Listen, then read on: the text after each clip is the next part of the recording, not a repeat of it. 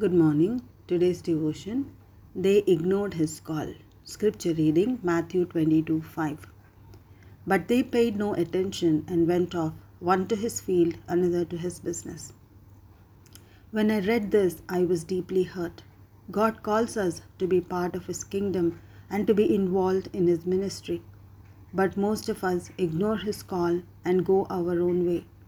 The men in the parable ignored the call of the king to grace the wedding of his son. One went this way and the other went in another direction. They went their own ways. When God called me to serve him, I loved him dearly, but I excused myself, saying, I want to complete my studies. The Lord waited that I would take up his yoke, but I went my own way. Yet I had the desire to serve him burning in my heart all through, and learnt in due course it is never too late to turn to the Lord. The king sent his men the second time to bring the invitees with respect and honor to his son's wedding feast. But some of them were rude to his servants.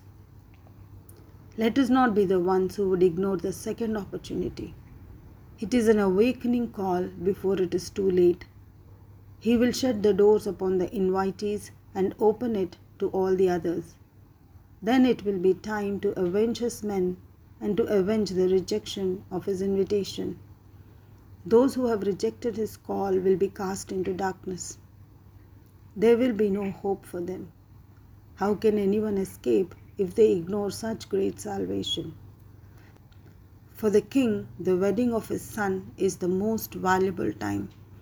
He had planned and prepared the feast. He had sent out the invitations in advance. He had sent reminders and chauffeurs to escort his guests, but they were arrogant, careless, and evil.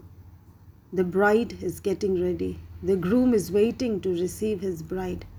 Father has prepared the feast and had planned out everything.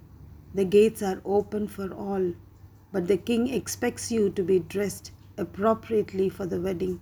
Otherwise, you will be cast out. The Son is willing to give you the pure white wedding garments. Receive from him and be part of the celebration. Let none of us miss that feast. Lay aside all the attractions of this world. Nothing is more valuable than this wedding. Be there. Amen.